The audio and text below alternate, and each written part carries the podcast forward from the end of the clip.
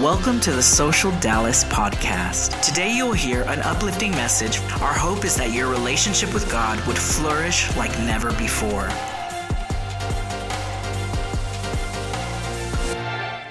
So I'm really, really excited. This is a surreal moment for me because I get to introduce one of the greatest men that I've ever known my dad.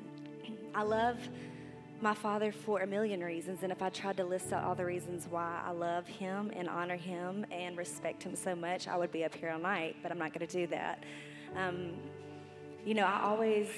I, I, I wasn't always, um, I, was, I was a great, let me testify real quick. I was a great daughter, right, Dad? I'm a great daughter. Um, but there was, you know, once upon a time where I, I lived a few rebellious years, and I say that because I'm standing here today because of the prayers uh, of my dad. Um, he didn't give up on me whenever I was doing what I did. Um, he looked beyond uh, my failures, he looked beyond my sin, and he called me into who God created me to be.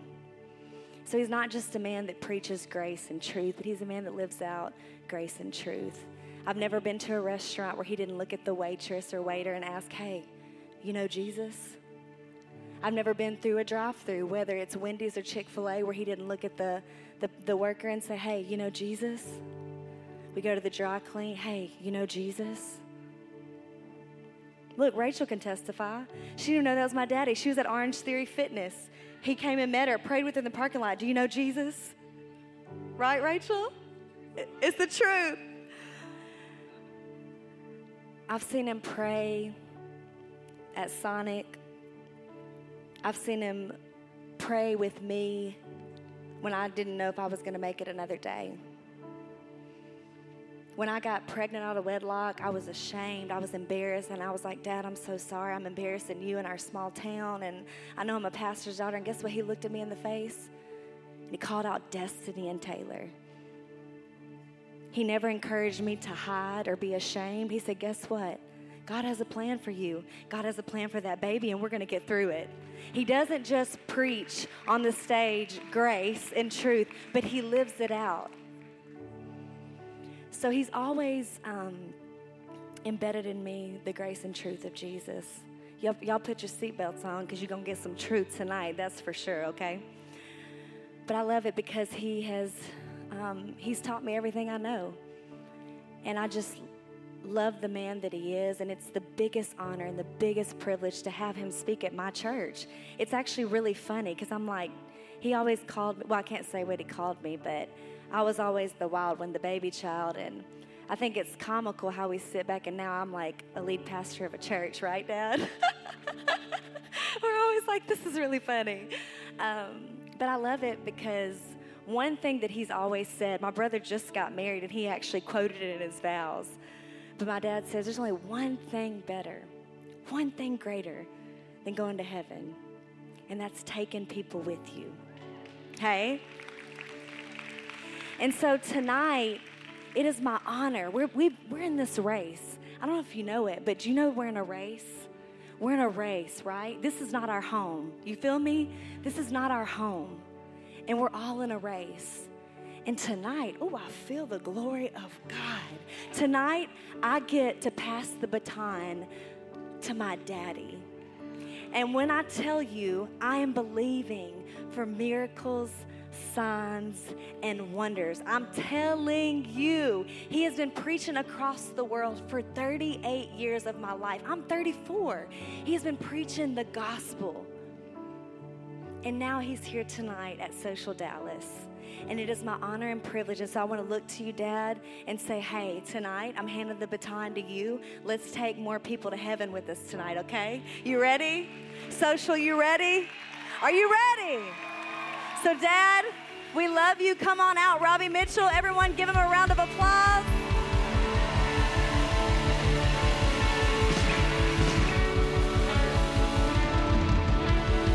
Hallelujah. You better lift your hands up in the building, my God. Lift your hands up in the building. Woo! Tell him you love him. Tell him how much you love him. Hallelujah, Lord. Amen. Thank you, Taylor. You may be seated. Thank you, musicians. Man, it's good to be here. I've been looking forward to this. As she said, we travel about now over 38 years, about 48 weeks a year. And I am excited about this church. I'm real excited about this church. I'm more excited about this church than some of you that go here because I realize what has happened.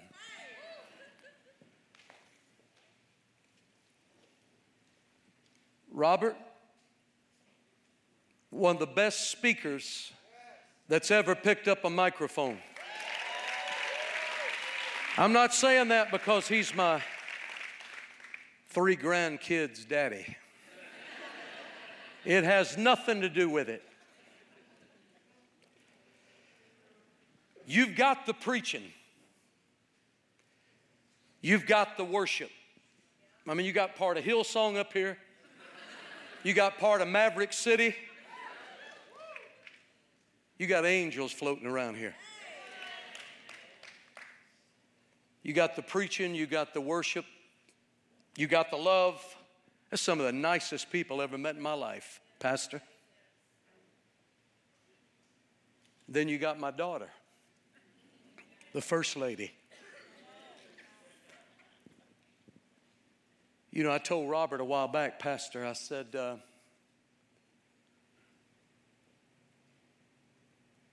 You got it. Your worship has it. It'll pull them in.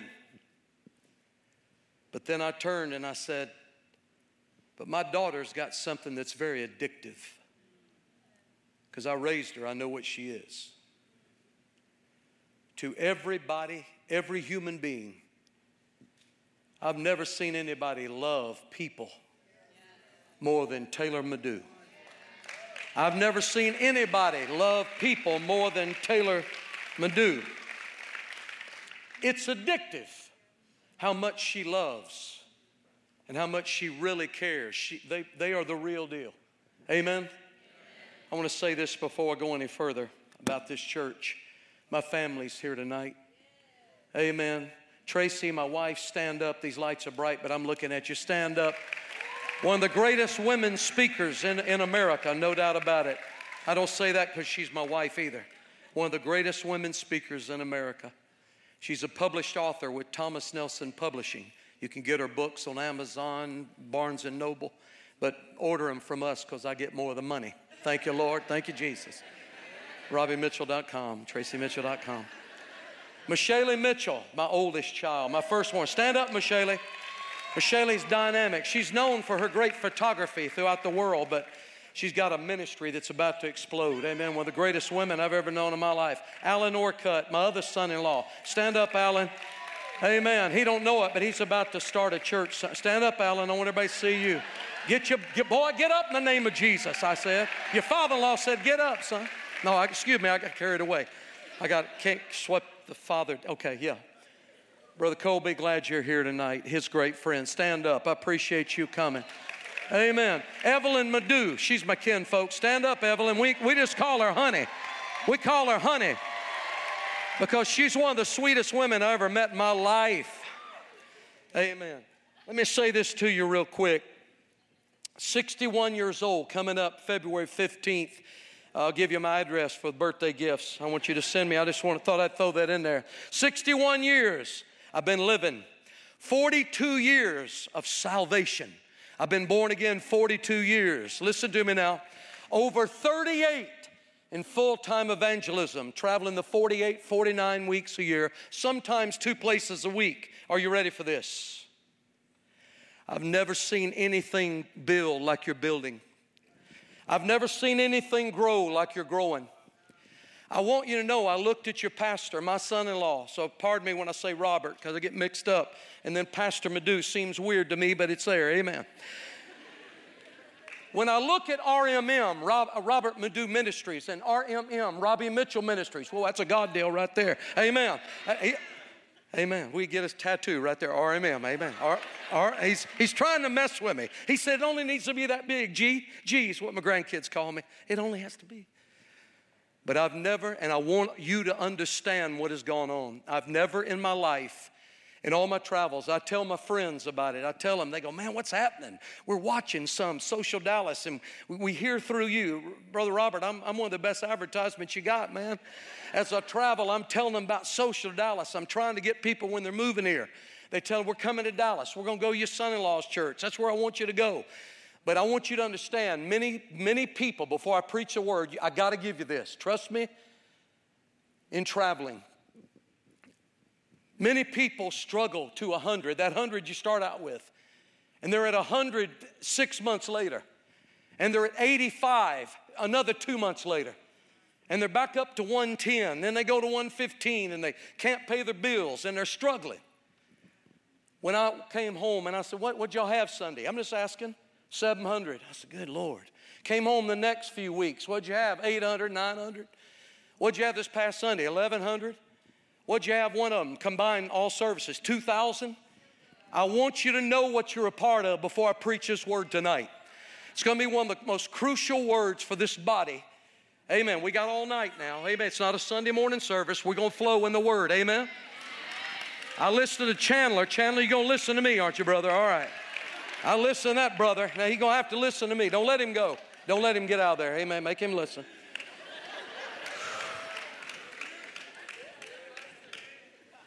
As I traveled around and I began to speak and then put on social media, of course, and uh, our website, uh, they saw my itinerary for where I was going to be.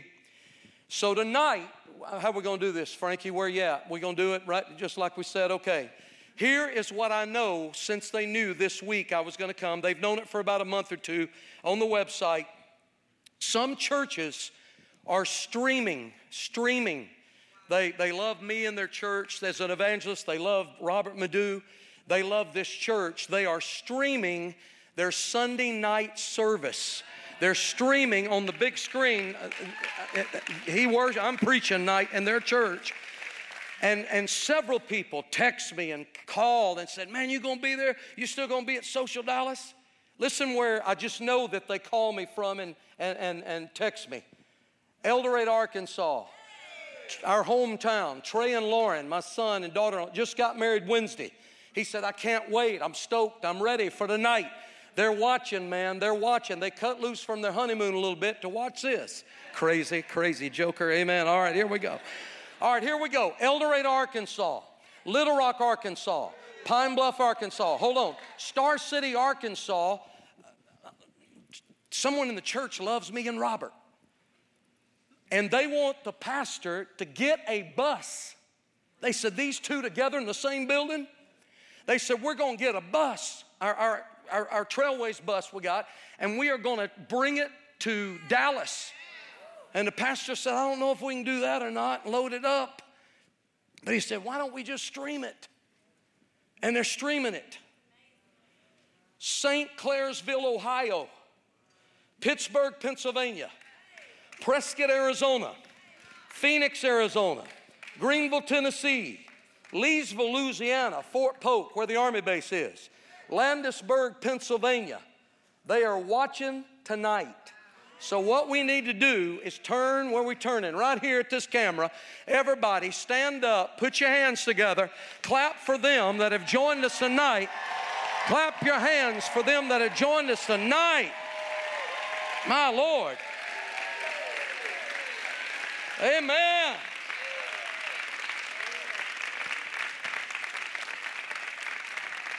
Just, just popped on. We are watching from Leesville, Louisiana. Just popped on.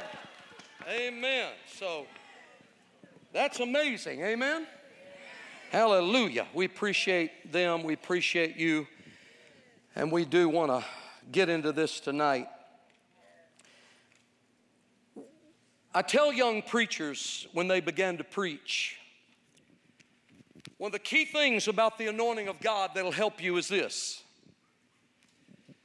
stop preaching to impress and start preaching for results. Learn what God anoints when you begin to preach for results because you love the people. As an evangelist traveling, you only got a night or whatever with them, few, whatever we do. So tonight, one service.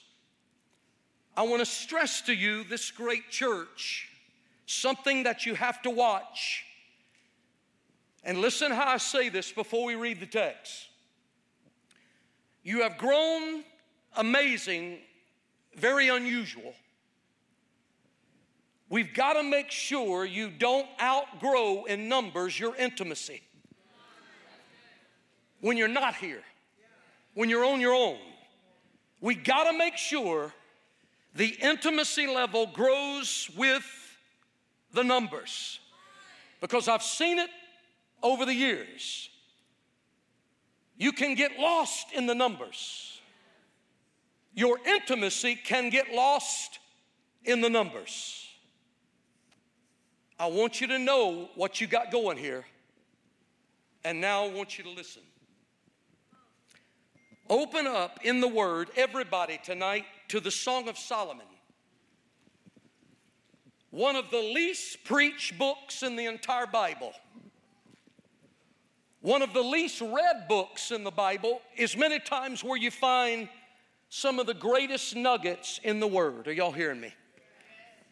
So we look tonight at Song of Solomon, chapter 5. I'll break it down where you can understand it. There are eight chapters in Song of Solomon. Anytime you do get into one of the eight chapters, you need to understand what it's all about intimacy. We've got a bridegroom, we've got a bride. Jesus did not start in Mary, the virgin birth. He has always been, John said, in the beginning was the Word, and all things were made by Him, for Him. Without Him was not anything made that was made. Jesus didn't begin in Mary. He's always been. He is the one that is in Song of Solomon known as the famous bridegroom. The bride is the church, symbolic of, physical picture for spiritual things. The man's part that we're about to read is the way the Lord does feel about you and I, 2021. The woman's part we're about to read is the way you and I are supposed to be feeling about Him in 2021. With everything going on from distractions sexually, monetarily, fame, fortune, you name it. Welcome to America. Welcome to American church world. We've got to make sure we're sensitive to Him when we're in church, but when we're not. Because me and Robert have our own family. We can't live with you. When you leave here, what do I do? This is the last night of these services for a while. What do I have to do? Look at it with me. Song of Solomon, chapter 5. The man's part's the way he feels, the woman's part's the way you and I are supposed to be feeling about him. I am coming to my garden, my sister, my spouse. I have gathered my myrrh with my spice. I have eaten my honeycomb with my honey. I've drunk my wine with my milk. Eat, O friends, drink ye, drink abundantly, O beloved. The woman, the bride, says in verse 2 I sleep. Well, she's admitting she's sleeping. But my heart waketh. What is it? A knock on the door with knuckles? No. It's a voice of my beloved that knocketh saying, Open to me, my sister, my love, dove, undefiled, for my head is filled with dew, and my locks with the drops of the night. I have put off my clothing, how shall I put it on? I have washed my feet, how shall I defile them? My beloved put in his hand by the hole of the door, and my bowels were moved for him. My inward parts were moved for him. I rose up, verse 5, to my open to my beloved, but my hands dropped with myrrh, and my fingers with sweet smelling myrrh upon the handles of the lock. Look at verse 6. She said, I opened to my beloved, but my beloved hath withdrawn himself and was gone. My soul fell when he spake. I sought him, but I couldn't find him. I called him, but he gave me no answer. The watchmen that went about the city found me, smote me, wounded me. The keepers of the walls took away my veil from me. Urgent, verse 8 I charge you, O daughters of Jerusalem, if you find my beloved for me, tell him, the bridegroom, that I am sick of love. I'll explain that in just a minute, what it means. We leave the bridegroom and the bride. We go to now what we call the daughters of Jerusalem. The daughters of Jerusalem are her friends. They don't know him. They don't know what the bridegroom looks like because they've never met him. They've never, like our relatives and friends, have really never given him a chance. And now they are about to ask her the question of the entire Bible what you and I were asked when we got born again. What is thy beloved more than another beloved, O thou fairest among women? What is thy beloved more than another beloved that thou dost so charge us? In Texas language, they ask her about the bridegroom, what's so great about him? She answered him in verse 10 My beloved is white and ruddy. He's the chiefest among 10,000. His head is as a most fine gold, his locks are bushy and black as a raven.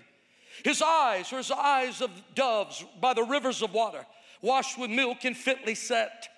His cheeks are as a, as a bed of spices, as sweet flowers. His lips are like lilies, dropping sweet smelling myrrh. His hands are as gold rings set with a beryl. His belly is as bright ivory overlaid with sapphires.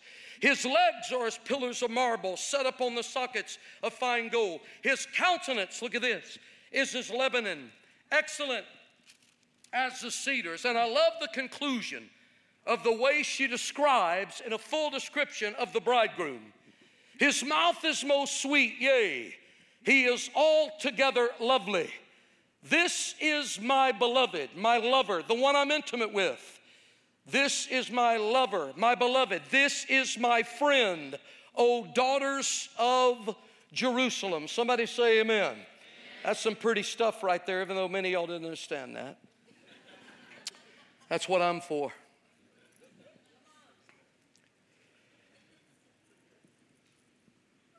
I'm 60 years old in an evangelism. Over 38 years I've been in that church, Robert. I have faced this woman, time and time again, this blanketed spirit that literally is on many churches. It's what makes a great church stand out because it don't allow this spirit to blanket their church. She made a statement that I told you, I stressed to you in the text. This woman, this bride said, I sleep, but my heart waketh. It's a voice of my beloved that knocketh, saying, Open to me, my sister, my love, my dove, my undefiled. It's the voice of the beloved that knocketh. When you think about it, we all have things in common no matter who we are. We got a lot more in common than we don't. We all have to eat food to survive. How many y'all eat food? Some of y'all love it. Come raise your hand. There's only one thing that one man that don't eat a dead man. You got to eat to live. A blade of grass, a fish that swims, a bird that flies. A man's spirit that was dead and now is born again. He's got to eat. It's a universal law of God. You got to feed it anything to keep it alive, or it can die. You can starve it to death. Two ways I can kill you with food I'll put poison in your food, it's instant. I can pull the food away and starve you to death. Many pulpits do it to their people all the time. Bad doctrine poison kills them instant. If you believe the truth and it sets you free immediately, if you can believe the truth and it sets you free, what about if you believe a lie? What will it do? Or I can pull the food back like many pulpits do and starve the people literally to death, and they don't even know they're dying until they die. We all eat. We all supposed to work. Somebody shout now. So people, if you don't say nothing, people are gonna look at you like lazy. Amen. We all work to make it. Are you ready? And every one of us sleep. I ain't ever been your house. I've never seen your bed. But you know what? I know something about you. all of us sleep. Are you ready? But sleep is weird. You know what's weird about sleep? Food isn't weird to me. Working isn't weird to me. Sleeping's weird. You know what's weird about it to me? It's 61 years of living. I've never met a man or woman that knows they're sleeping while they're sleeping. I've never met a man that knows he's sleeping, Alan, while he's sleeping. The knowledge of his sleep is always future. Man, I'm tired. I'm going to bed tonight. The knowledge of the sleep is always past tense. Man, that was good sleep last night when you're in a deep sleep. Are you ready? I've never met anybody that knows they're sleeping while they're sleeping until somebody wakes them up. And when they come alive, no wonder Paul wrote to the Pentecost, not the Catholic Church, he wrote it to the Pentecost church at Ephesus, a lot closer to Acts chapter 2 than where we are today. And you know what he said to them? Arise from the dead, thou that sleepest, and let Christ Jesus give you some light. The alarm clock went off. Tonight I'm dealing with a subject the voice at the door. The voice at the door. Let me tell you something about waking churches up when they've been sleeping. They're like you, they wake up grouchy. I, I tell people, listen, I know we're in Gillies right now. You ready? You listening? The meanest people I ever met in my life wasn't in the nightclubs I used to go to before I got born again. The meanest people I ever met in my life go to Pentecostal churches. And you know when their meanness comes alive? When they're enjoying their sleep. And God, as an evangelist, sends me through and I'm an alarm clock because they set theirs for 7 a.m. and I come through about 5:30 a.m. and are you hearing me? Somebody wakes them up when they're not ready to get up.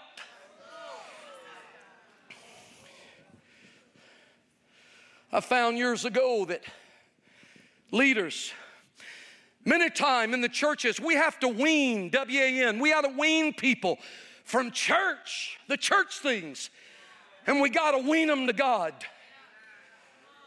Because many people even love their church more than they do the bridegroom. They know their church, they know everything about it, but they don't know the bridegroom of the church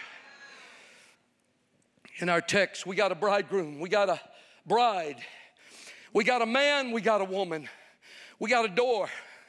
Nobody talks about the door.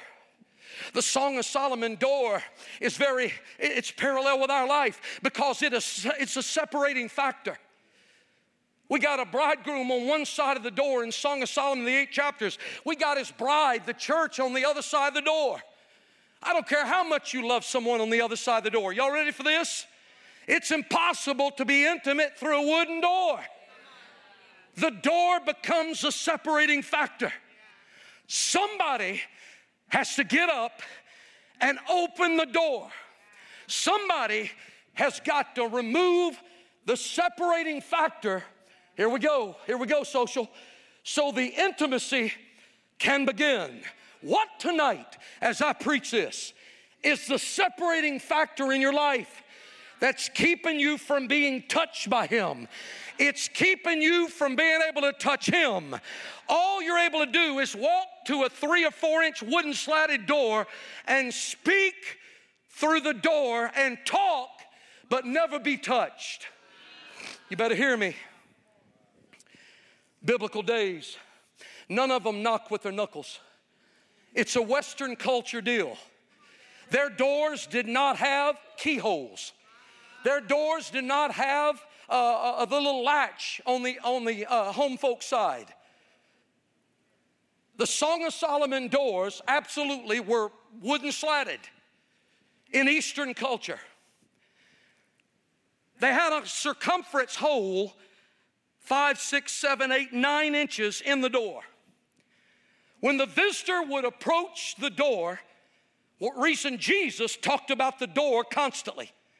He's with Jewish disciples, the culture, and he constantly mentions about a door. I mean, why do he even call himself a door? We got an eternal God that is the way, the truth, and the life. But he looks at them and said, I am the door. Those Jewish guys knew what he was talking about.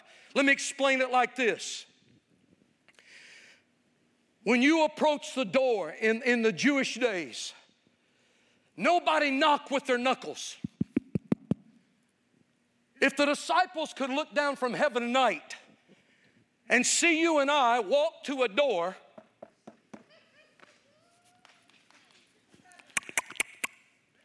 they would say, The Lord, why are those people down there, Lord, hitting that door with their fist? Why, my Lord, are they mad at the door?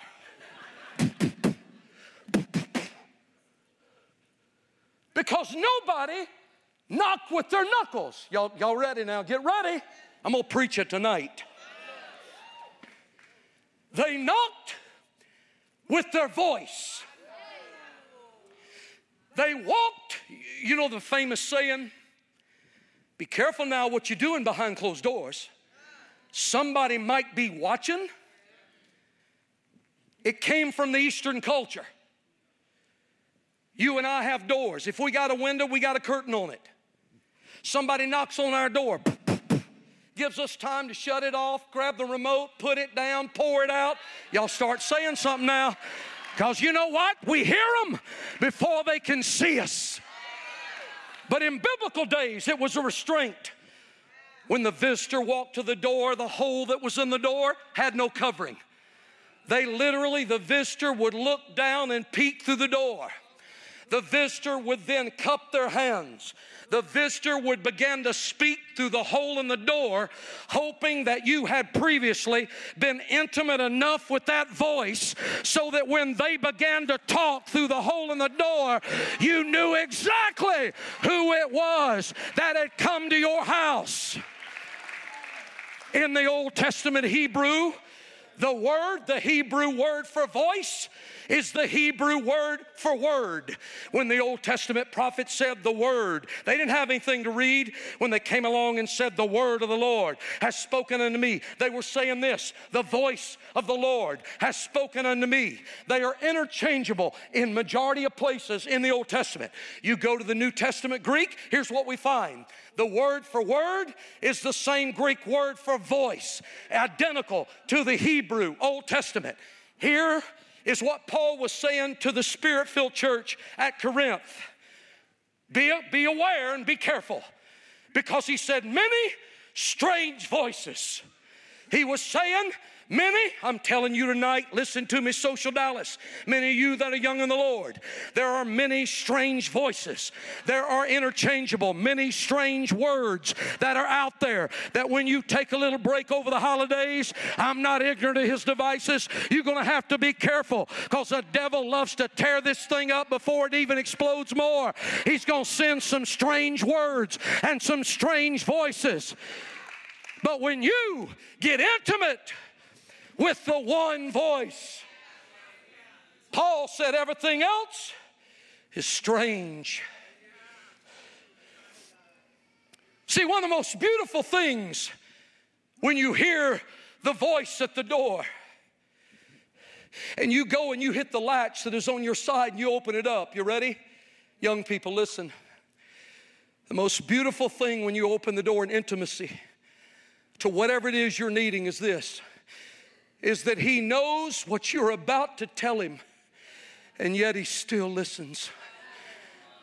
The one at the door, he knows what you're about to say, and yet he still hangs around to hear you. Are y'all with me?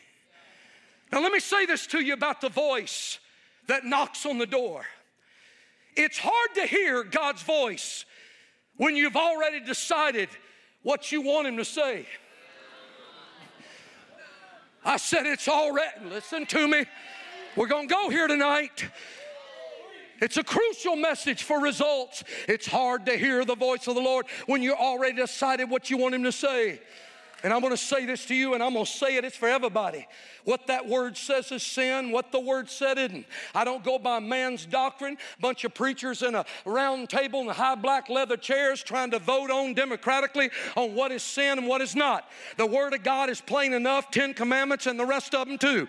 I ain't trying to play, I'm just trying to build intimacy in people. But I want you to understand this. Remember this, young people, never forget it. You cannot be the bride of Christ and the girlfriend of Satan at the same time. You cannot be the bride of Christ and the girlfriend of Satan. Choose you this day. Make up your mind what you're going to do.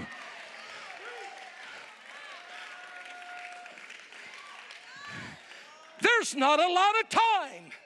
I said, There's not a lot of time left to wake up the sheep it's time to wake up some lines. Amen. It's time to wake. Do I have any lines in here tonight that are ready to roar in the Dallas Fort Worth Metroplex?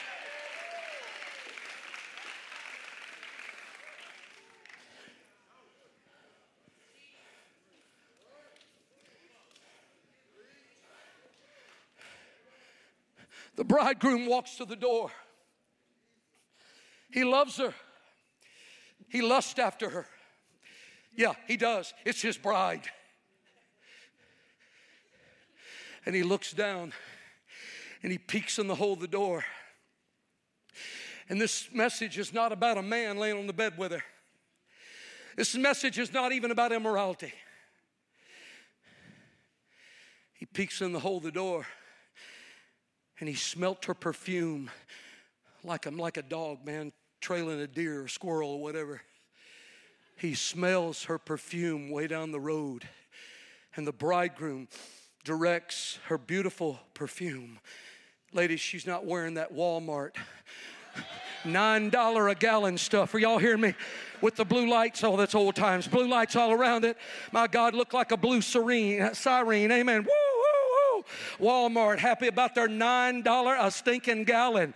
I feel sorry for the husbands who got a woman that wears that stuff. And women need deliverance. We got to get that demon of perfume out of her.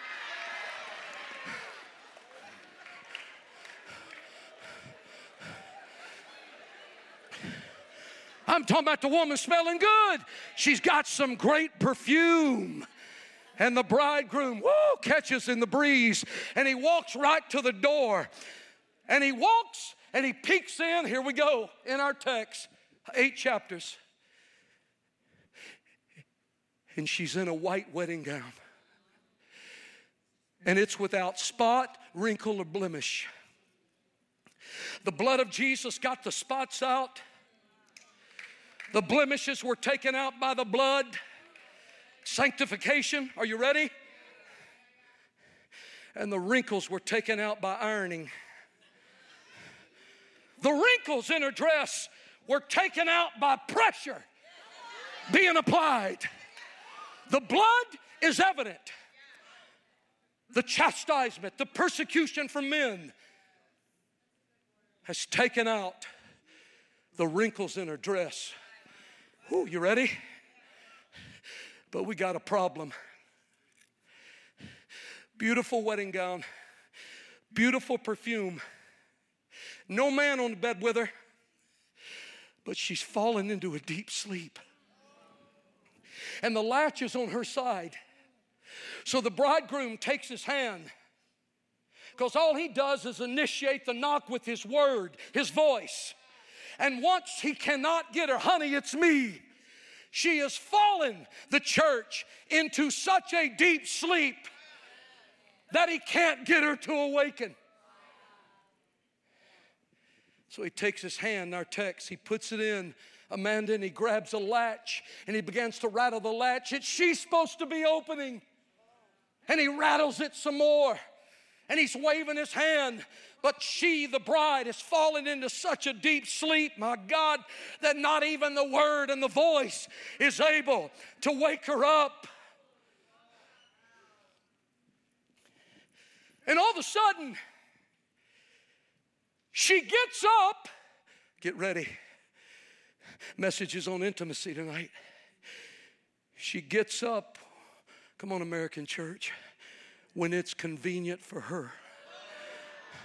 When it's convenient for her, she takes her fine looking, fine smelling self, her lazy self, and she goes to the door. And our text said in the fifth chapter, she opened the door, and my beloved had withdrawn himself and was gone. Robert, she couldn't find him. You better get to the door when somebody's knocking. When that voice is at that door, you better lay down everything, quit you, you, you quit it all. You walk to that door because Jesus told the disciples, ah, those Jews knew what he meant when he said, I stand at the door and knock.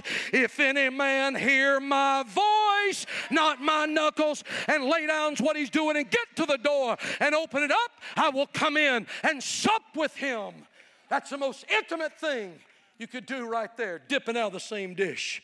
Some of you worried about double dipping in the Mexican restaurant. Supping mean you took that piece of bread like at the Last Supper, put it in the juice, bit it off, your lips touching right there, and you passed it down and grabbed the next one and dipped it, and bit it off and handed it to the next one. I'll sup with you. My sheep know my interchangeable. My sheep know my word. And another word they will not run after. You know why? Because they're intimate. Here we go. They're intimate with mine. She panics. She opens the door. He's gone. You ever open the door and seem like he wasn't there? You love him, it's a panicking feeling. All of a sudden, she freaks out. She flips out. She begins to run down the streets. Her friends don't even know what she's doing. She's running through the street. Bridegroom, bridegroom. She's looking for him. She's hyperventilating. It said in our text, some of her friends came up and smote her. They slapped her, not because they were angry, they slapped her to bring her out of her crazy look. I mean, she ain't just crazy, Robert, she's cray cray. Y'all didn't know a 61 year old knew that. I have the gift of interpretation. I interpret everything you young people say.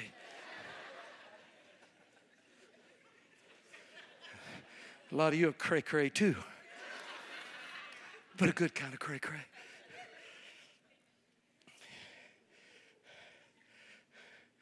She can't find him.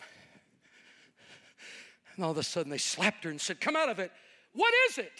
She said, My beloved, my beloved, I need my beloved. Have you seen my bridegroom? Have you seen him? Have you seen him? They said, We don't know what he looks like. How have we seen him if we do not know what he looks like? And she said, Oh my God, see if y'all catch this. She said, Do you think you can help me find him? The church right here asked a group of people that don't even know what he looks like do you think you can help me find him? And they said, Well, thank you for the. What does he look like?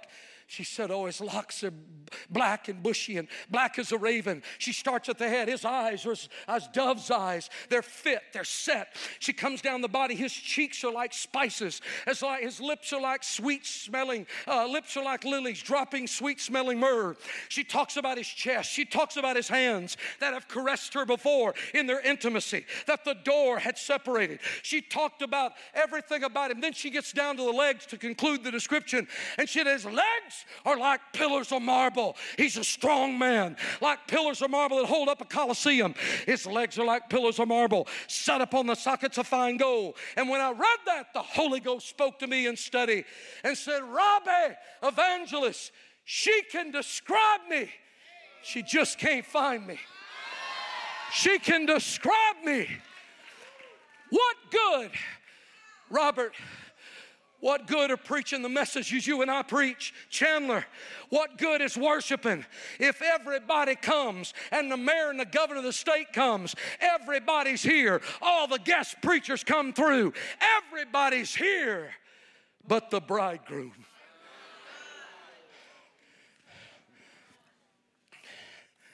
Whew.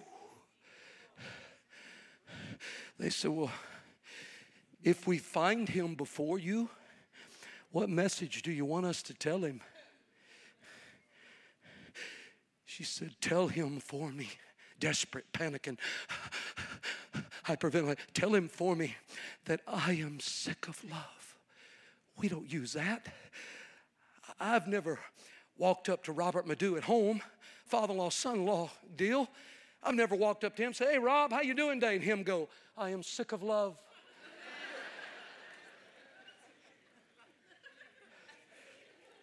You sick of Taylor, man? Is that what you're saying? No, no, I'm just kidding. You sick of love? And I went to the original, and there's a void. Listen, there's a the hub to the wheel. The scripture's hub, H U B, is the word in the Hebrew void, V O I D.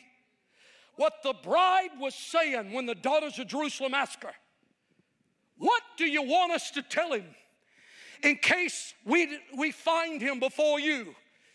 Tell him for me, the church said, that I am sorry. Tell him for me that I have a void in my spirit that only he can fulfill. Tell him for me, I've tried men, I've tried booze, I've tried drugs, prescription, and I bought them on the street. I've tried sex, I've tried fame, I've tried fortune, I've tried everything. And they said to her, They said, Well, listen, if we can't find him, why don't you quit wearing yourself out looking for him? Why don't we just find you another one, another man? And she said, Well, because I'm sure, because can't nobody do me like Jesus. Amen. There's nobody like the voice. Can't nobody do me like the Lord. Y'all hearing me? This ain't Sunday morning. I'm going to preach a little more.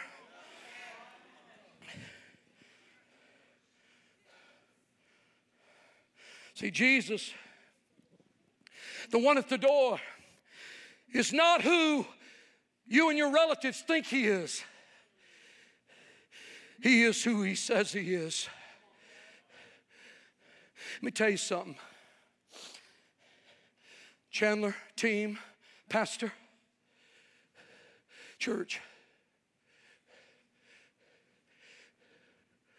When people have a party, they send out invitations birthday, Christmas, anniversary, whatever whatever party it is, celebration, you send out an invitation. But there's a big, di- big difference in, in, in invitations and, and hosting. There's a big difference in inviting someone to come and learning how to host them while I'm there. I'd say the majority of the churches in 38 years Assembly God, Church of God, Independent, all of them. You ready? Majority of the churches are sleeping and don't know they're sleeping while they're sleeping until somebody wakes them up. And the majority of them are good people. They're like the bride. There ain't no man on the bed with them. Majority of the church, churches, the majority in every church I go to has got moral people. But the devil has sung them a satanic lullaby. He knew if he couldn't, this is for the staff of this church that works yourself to death at times. Robert Taylor, you've had it on you at times. Listen, talk to my family a minute. I mean, I love you, but I don't love you like I love them. You ready? If the devil can't get you to be bad, he'll get you to be busy. If the devil can't, listen, the same devil used to tempt me to be a bad boy, and I turned him down like a date. He kept wanting to go on a date. I turned him down. Pretty soon he quit asking me. But I'm not ignorant of his devices. Same devil that used to tempt me to be bad is the same one today that tempts me to be busy. And whether you're a bad boy, bad girl, busy boy, busy girl, it's all about this. He tempts both. He don't care if you're bad or busy. He just wants nothing done in the kingdom. He wants you to burn out. He wants you to plummet, your intimacy level to plummet because that's when every immorality from the pulpit to the chairs, everything that's ever happened, listen to me, social over the holidays, when he wears you out, The devil then knows what you like. And the timing, he always sends it. Chandler, you're one of the greatest worship leaders ever. We know about Maverick. That's all I hear young people talking about Maverick. I was, you talking about a car or a worship team? Hello. I know what they're talking about. I want all of you to hear this. Can I preach for results tonight instead of to impress? Can I, can I sow into the church that I love, that I want to be a part of? You ready? Chandler, a worship leader, came to me. He's well known. I won't mention his name in the pulpit or out. He said, Brother Robbie, can I talk to you? I said, Yeah. He said, I'm dry. I'm drained. I've committed an immoral act against my wife. He said, What I need to do? I said, You've been praying? He said, No. I said, You've been playing.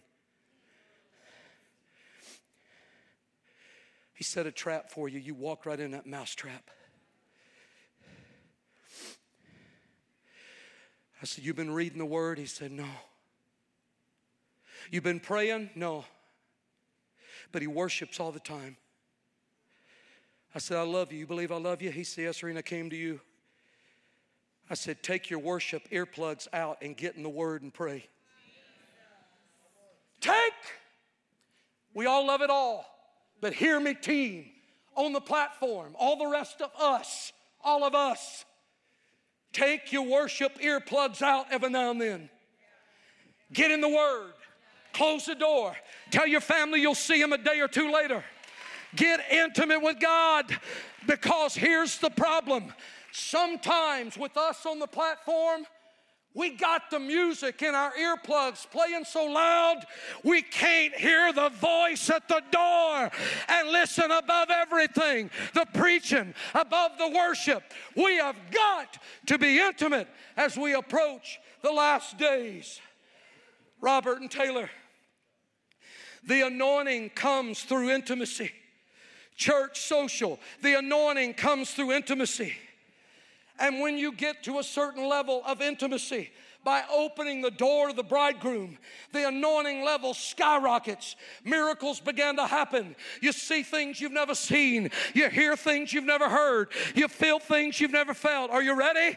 But I want to tell Social Dallas a word that I got for you tonight an intimacy level to a church that's sensitive to the voice at the door and immediately goes up and opens it and removes the distraction.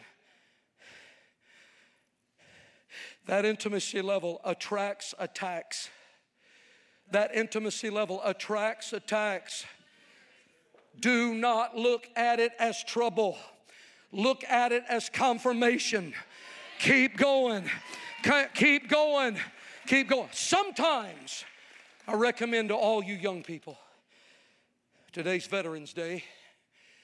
You had John Bevere, the old man, today, and you got Robbie Mitchell, the old man, tonight. Sometimes you need to sit down with a bold, intimate veteran warrior. You listening? The conversation's different. The conversation's different. I used to wonder why is it about, what is it about some of these Pentecost, full gospel, whatever you call them, churches, that all the towns that they're in knows about them as their cake bakes and their ski trips and their candy drives. They ought to know you by the casting out of devils. I want them to know social church by the, that's where the word is preached, heaven to hell and everything in between. Deliverance, everything. That's where you go and get filled with the Spirit. That's where you go and get delivered from any type of drug. That's where you go. That's where love is. That's where the power of God is. They don't just love, listen to me. They got the power of Almighty God flowing in that place. I open that door to Him. I want y'all to hear me. Who's the one on the other side of the door? At Bethlehem, He became God with us. We follow him to Calvary. He became God for us. We get him off the cross in the tomb, third day out of the tomb. Take him to Pentecost where he descends. He becomes God in us. Bethlehem, God with us. Calvary, God for us. Pentecost, God in us. I did some research the other day. I'll give you a quick trick, save you some legwork. I studied, recorded, documented the last words of Muhammad, the founder of Islam. You know what the last words on his deathbed recorded was Muhammad saying, I don't know the purpose of life. I went over to Brother Buddha. You know what I found about Buddha? His last words on his deathbed recorded seek for truth. I went to Confucius. You know what Confucius said? He told the people dying, I am not the way. Then I opened up to the book that talks about the man, the bridegroom at the door. You know how one of them said, I don't know the purpose of life, and the other one said, just seek for truth. I'm not him. And the other one said, I'm to tell you, I'm not the way. I went to Jesus. You know what I found him saying? I am the way, I am the truth, I am the life, and no one, not one, can come to the Father except he come Woo! Through me. Somebody better shout. Somebody better shout. I was 18 years old. I heard the knock on the door. Let me tell you all this. I had a blonde headed, blue eye. People hear me preach. They go, My God, man, you're third or fourth generation Pentecost preacher on your mom, dad's side. Which side, dad? Which side is that, brother? I look at them when they think I'm a third generation Pentecost preacher. I look at them in their eyes. I said, Look at me. I had a blonde headed, blue eyed United Methodist daddy. I had a black, I got a black headed, black eyed German Lutheran mother. My blonde headed, blue eyed United Methodist daddy asked my black headed, black eyed German Lutheran mother. Will you marry me? She said yes. They got married, conceived. Whoa! Had a Pentecostal preacher. Did you hear me? What are you saying? Buddy, that's God. You can't Google that. You can ask Siri. Tell Siri, hey, Siri, tell her that scenario. I know what she'll say. I do not understand the question. I do not understand the question. Siri can't figure that out. I open that door like some of you need to do tonight. 18 and a half years old. The door had blinded me. I saw the Son of God. I saw for the first time, Brother Madu, the Son of David and the Son of Man. I saw the Son of Mary. On the other side of the door, all along, was Satan's greatest dread. He was the way, the truth, and the life, and I couldn't see him. The separating factor had blinded me from who he was, but when I opened the door and removed it, I saw morality's highest summit and the grave's ultimate destroyer. I, I recognize the Garden of Eden's tree of life, philosophy's personality, Abel's acceptable sacrifice, and I know where archaeologists go after it all the time trying to find it. I saw Noah's ark of salvation. He was standing on my front porch in South Arkansas. He's Abraham's ram. He's Israel's Passover lamb. He's a Moses' rod. He's the veil in the temple. Standing outside the door was Gideon's sword in the tabernacle in the wilderness. I've already found, tell the archaeologists, I know where David's slingshot is. I found Daniel's lion tamer. I know the three Hebrew boys' fire extinguisher. I have met the fourth man in the fire. He is counselor. He's mighty God. Why wouldn't you get up and go to the door? He's Prince of Peace. Ezekiel's breath. Zechariah's fountain filled with blood. Here me, hear me. Alpha and Omega, A and Z. Thomas said, He's my Lord, He's my God, He's a justifier, sanctifier, redeemer from all the curse of the law. I have found the fullness of the Godhead bodily, mediator between man, God and man, husband to the widow, father to the orphan, bright morning star. What are you looking for? He's John's pearly white city. I'm hurrying. Oh, hallelujah. When you open the door, you're going to find there's no one like him in his pre existence. Can I preach about Jesus just a few more minutes? There's nobody like him in his pre existence. You see, people need to understand this. Jesus, the one at the door, the bridegroom, that he's trying to do his best to break through with his word, his voice to you. He pre existed with the Father. He laid aside all the glamour and the royal diadem of glory.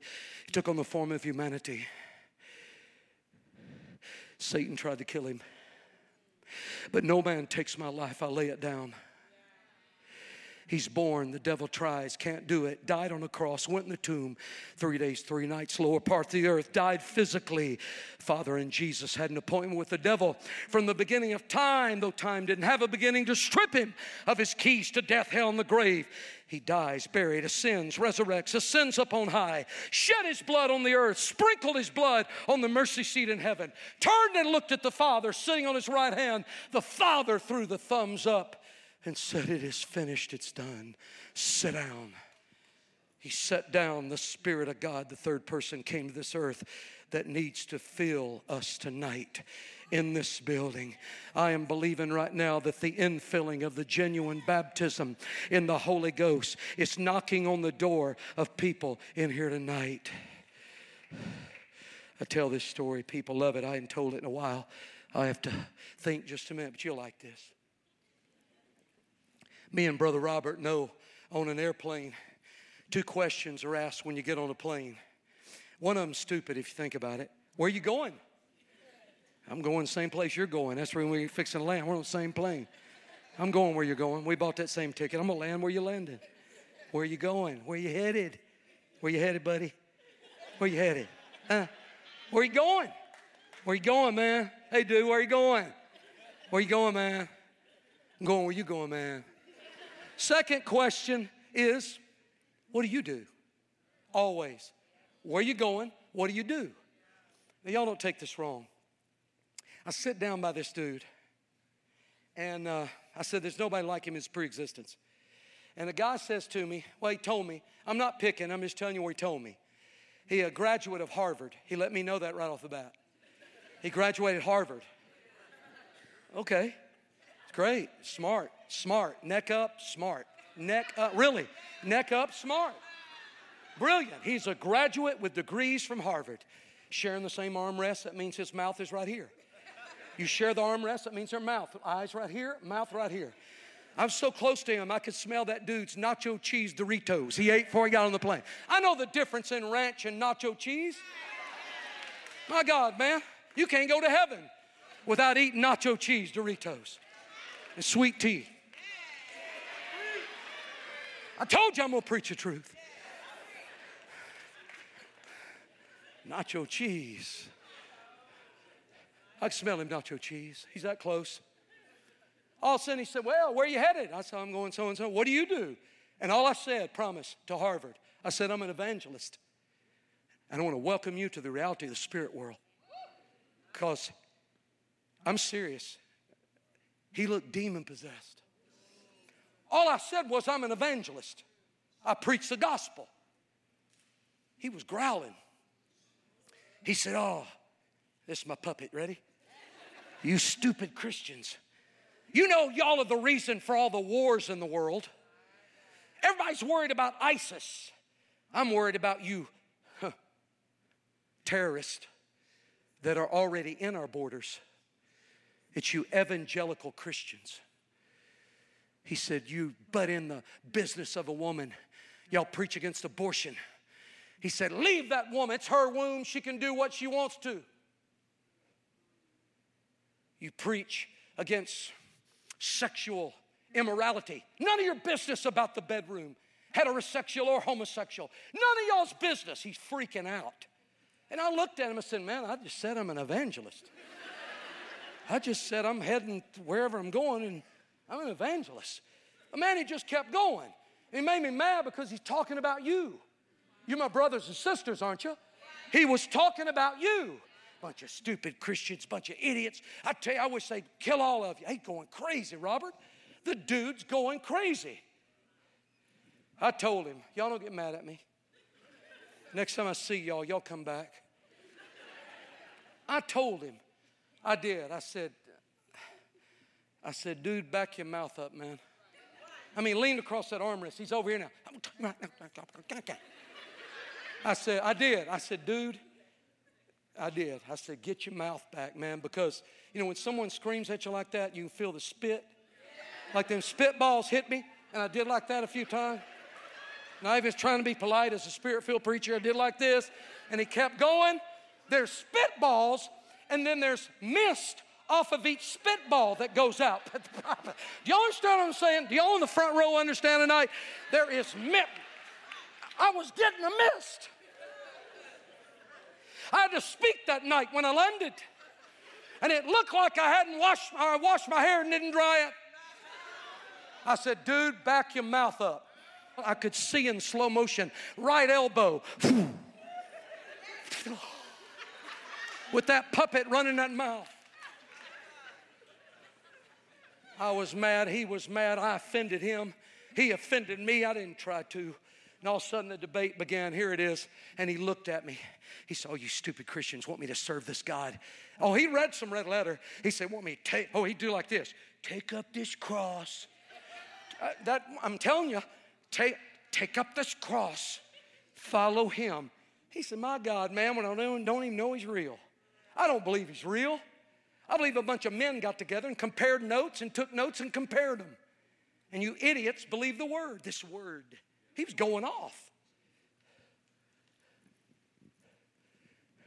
He said, Matter of fact, I never met one of you stupid Christians that can tell me where God came from. Ooh, he had no beginning. That's the way he'd do it. Ooh. He would go, ooh, and I'd go, whoa. He'd go, ooh, and I'd go, whoa.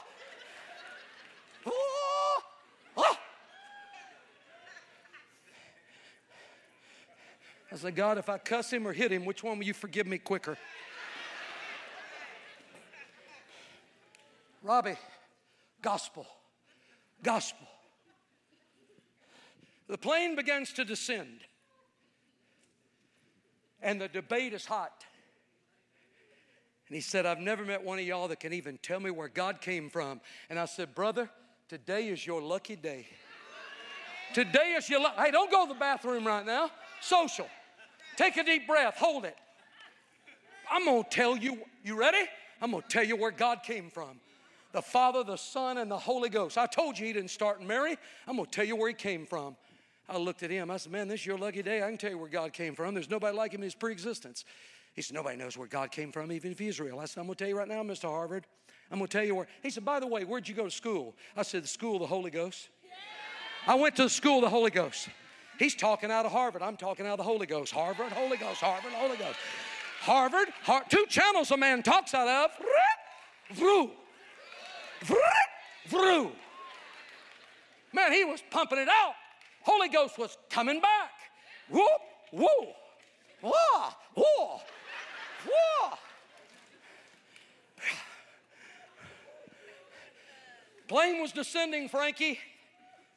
He said, All right, you tell me where it came from.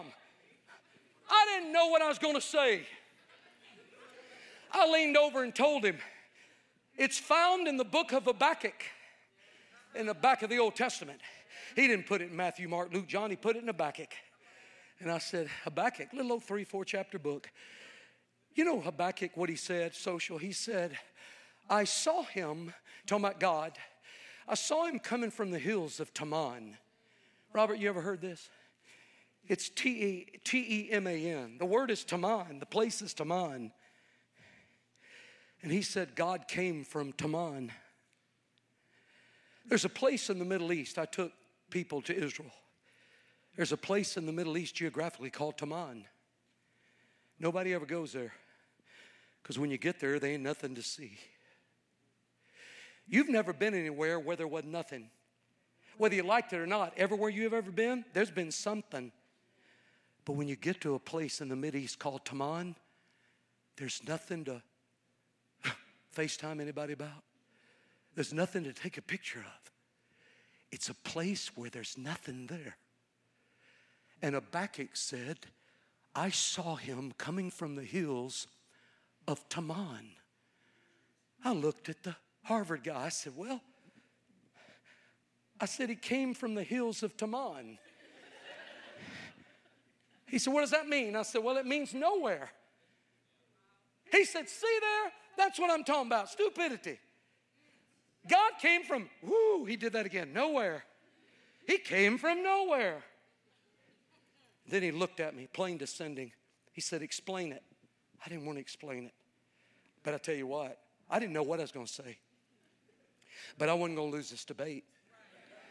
I'll tell you right now, School of the Holy Ghost was not going to let Harvard out debate him. He's sitting here in the middle, I'm sitting on the left by the window. I didn't know what I was going to say. He said, Well, preacher, I'm waiting. Explain to me nowhere. Where's this Teman? I leaned my head over. I said, God, you better give me where Teman is. I said, because I'm telling you right now, if you don't give it to me, I'll make it up. I'll tell Mr. Harvard that Teman is a planet between Pluto and Mars, and the telescopes can't pick it up because one's blocking the other. Yeah, baby. So I didn't know what I was going to say. I better get me a little drink before I preach this. Lubricate it. You ready? So I kicked in my Pentecostal voice. I did. My Pentecostal evangelist voice. I did. I said, You see, Mr. Harvard, it was like this. I believe that God came from nowhere, for there was nowhere for him to come from. Coming from nowhere, he stood on nothing. Now, the reason he stood on nothing, there wasn't anywhere for him to stand. Standing on nothing, he reached out where there was nothing to catch. He reached out where there was nowhere to reach. He caught something where there was nothing to catch. He hung something on nothing and he told it to stay there. Job 26 7 said, He stretcheth out the north over the empty space, and he hangeth the earth on nothing. Hanging on nothing, he picked up the hammer of his own will. He struck the anvil of his omnipotence. The sparks flew everywhere. He reached out, Mr. Harvard, and grabbed the sparks on the tips of his fingers. He flung them out in the, uh, the stars. He flung them out out into the heavens. He hung them on nothing. And nobody said a word. You know the reason nobody said a word? There wasn't anybody standing around say anything. So God Himself said, It is good. My doorbell rang on Saturday. It was Jehovah Witness. You got two boys on Saturday riding your front yard on a bike, they're Mormons. You got 57 people get out of a minivan You've been invaded. Jehovah Witnesses in your yard. You ready? Sweet lady knocked on the door. She said, Hello. Had her, I'm Jehovah's Witness. I said, Praise God, I am too. I'm Jehovah's Witness. She said, You are? I said, Yes, ma'am. I love Jehovah. I witness for him all the time. I love Jehovah. I'm, I'm a witnesser of Jehovah. I'm Jehovah Witness. And she said, But I've never seen you at the Kingdom Hall. I said, Maybe you're going to the wrong kingdom. Come inside. I brought her inside. We're sitting there, beautiful lady. I'm thinking, man, I ain't trying to debate her. I really love her. She smiled more than most Christians. And I looked at her. And she said, Tell me one thing that blows you away about Jesus. I said, Everything blows me away about him, ma'am, because there's nobody like him in his preexistence. There's nobody like him. She said, Give me one thing that blows your mind about him. The one at the door. I said, Ma'am, he's the only man ever walked the earth, older than his mama, same exact age as his daddy.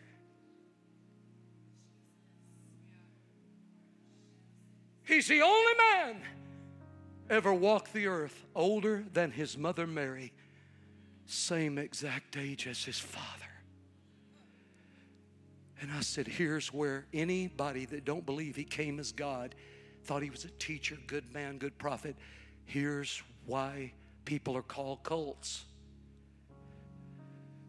Because you missed this.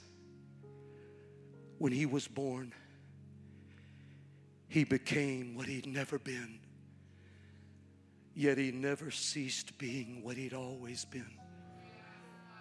when he was born, in all of eternity, he became a baby, what he'd never been.